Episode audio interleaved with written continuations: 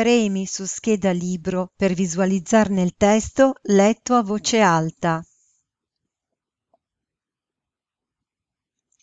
Bass Guy, testa cucita, l'occhio del pirata.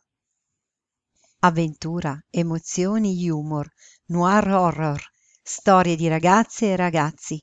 da sei anni e oltre.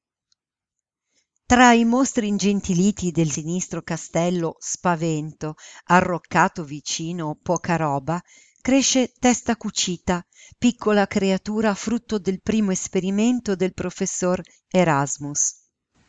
Impegnato quotidianamente con i suoi antidoti a rendere innocue le varie deliranti mostruosità sfornate dagli esperimenti folli del professore, Testa Cucita si trova presto a fare i conti con le prime dolorose delusioni. Il suo amato creatore abbandona lui e le creature placate per dedicarsi senza rimpianti al successo e ai riconoscimenti mondani, in qualità di campione di scienziato pazzologia.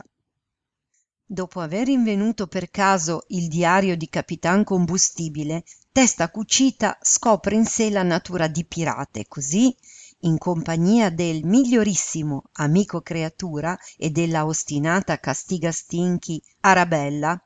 sempre con in testa appollaiata la micidiale Varicella, mezza scimmia, mezzo pipistrello, decide di lasciare il micromondo nel quale è sempre vissuto per inaugurare una nuova vita di avventurosa libertà a bordo della sconocchiata Bighellona Seconda.